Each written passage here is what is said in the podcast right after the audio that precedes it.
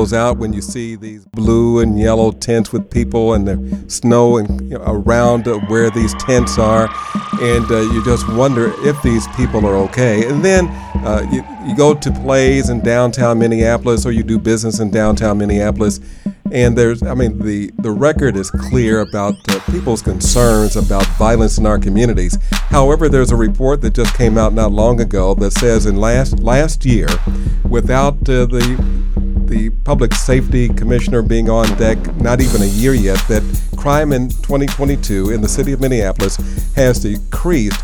I'm wondering, Mayor Jacob Frey, what uh, is the reason behind that? What are some of the factors that are triggering the decrease in crime? Well, good morning, Freddie. Thanks so much for having me here. You know, there are many reasons for an increase in crime, and similarly, there's a ton of reasons uh, for a decrease in crime. But one thing is for certain is that the work we're doing is having an impact.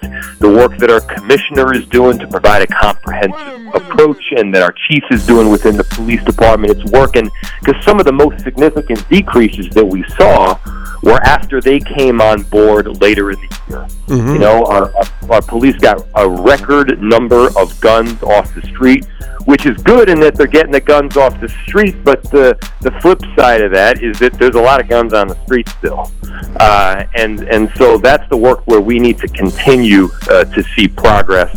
Uh, and I think here in the new year, we're we're going to try and stay on the right track. You're boosting funding to decrease or for violence intervention groups.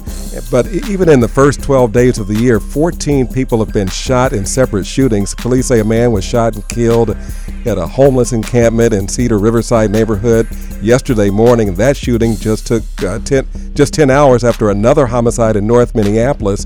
Where do we go? What is a blueprint that uh, the Department of Public Safety, your your chief of police, is laying out? We talked about uh, Project Endeavor. What can we expect in the next quarter of the year?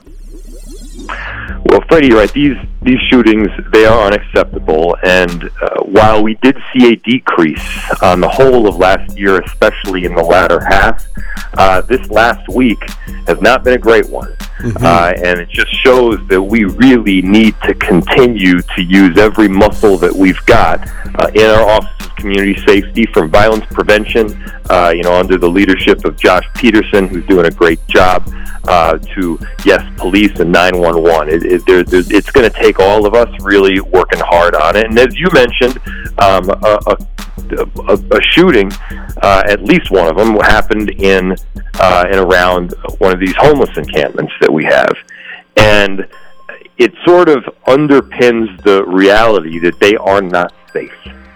Um, we have had shelter available. We have offered shelter for people who really need to get out of the cold, uh, and the, these homeless encampments uh, they they are are prime targets uh, women become prime targets for sex trafficking and human trafficking.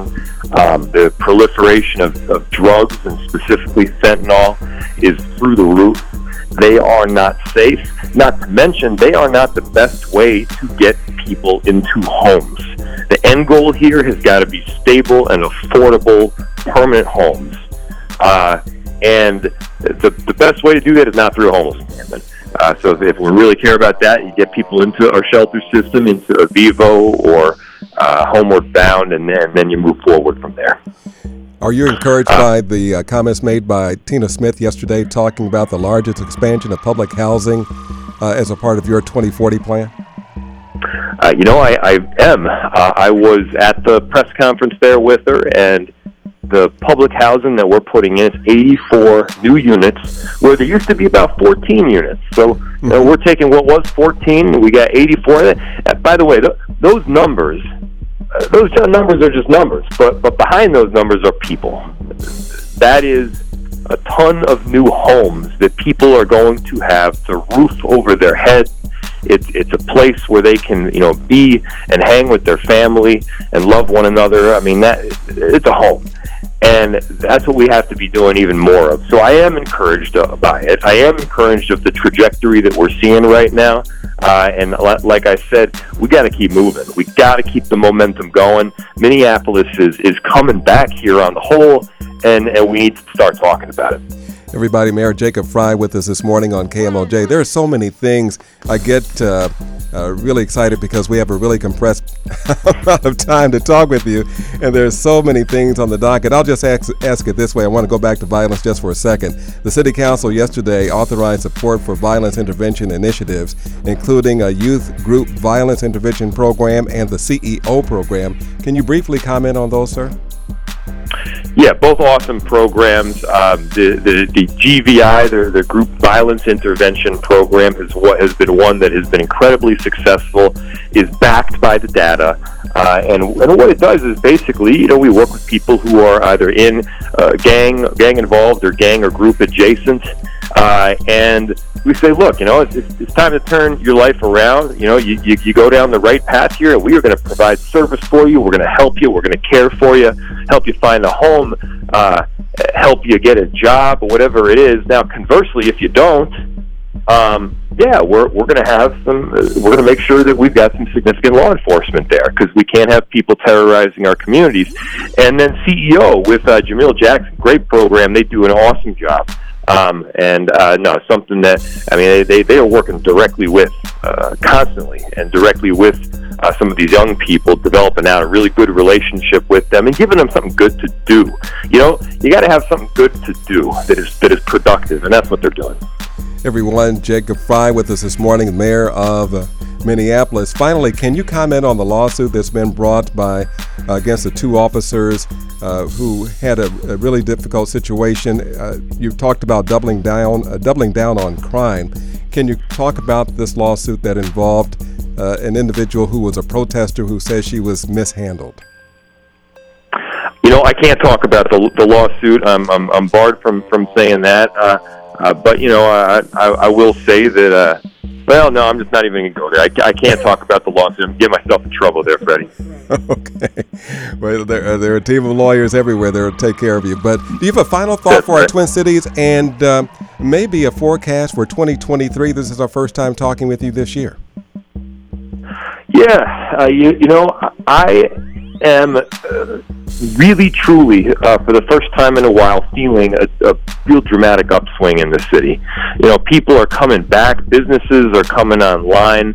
Uh, you know, and I, I see people kind of out and about.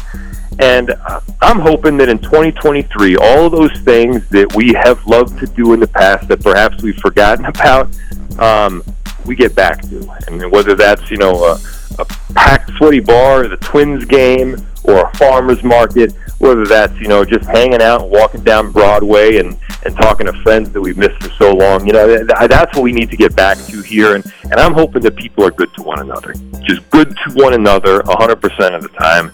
Um, I, I think we all deserve that. On a lighter note, uh, are you encouraged with uh, Korea and uh, Vikings purple for the big playoff game this weekend? I'll be there. Uh, you know, I have never attended a, a playoff game before, and so Sarah and I uh, are gonna are gonna be wearing purple and heading over to the game. And yeah, I'm I'm feeling good about it. All right. Thank you so much, Mayor Jacob Frey, with us this morning on Frey Friday. Got to mention that mm-hmm. he coined that phrase. That's I right. Think. That's right. mm-hmm. Freddie Chantel, thank you so much. It's our pleasure. Take Always. care. Always. Thank you.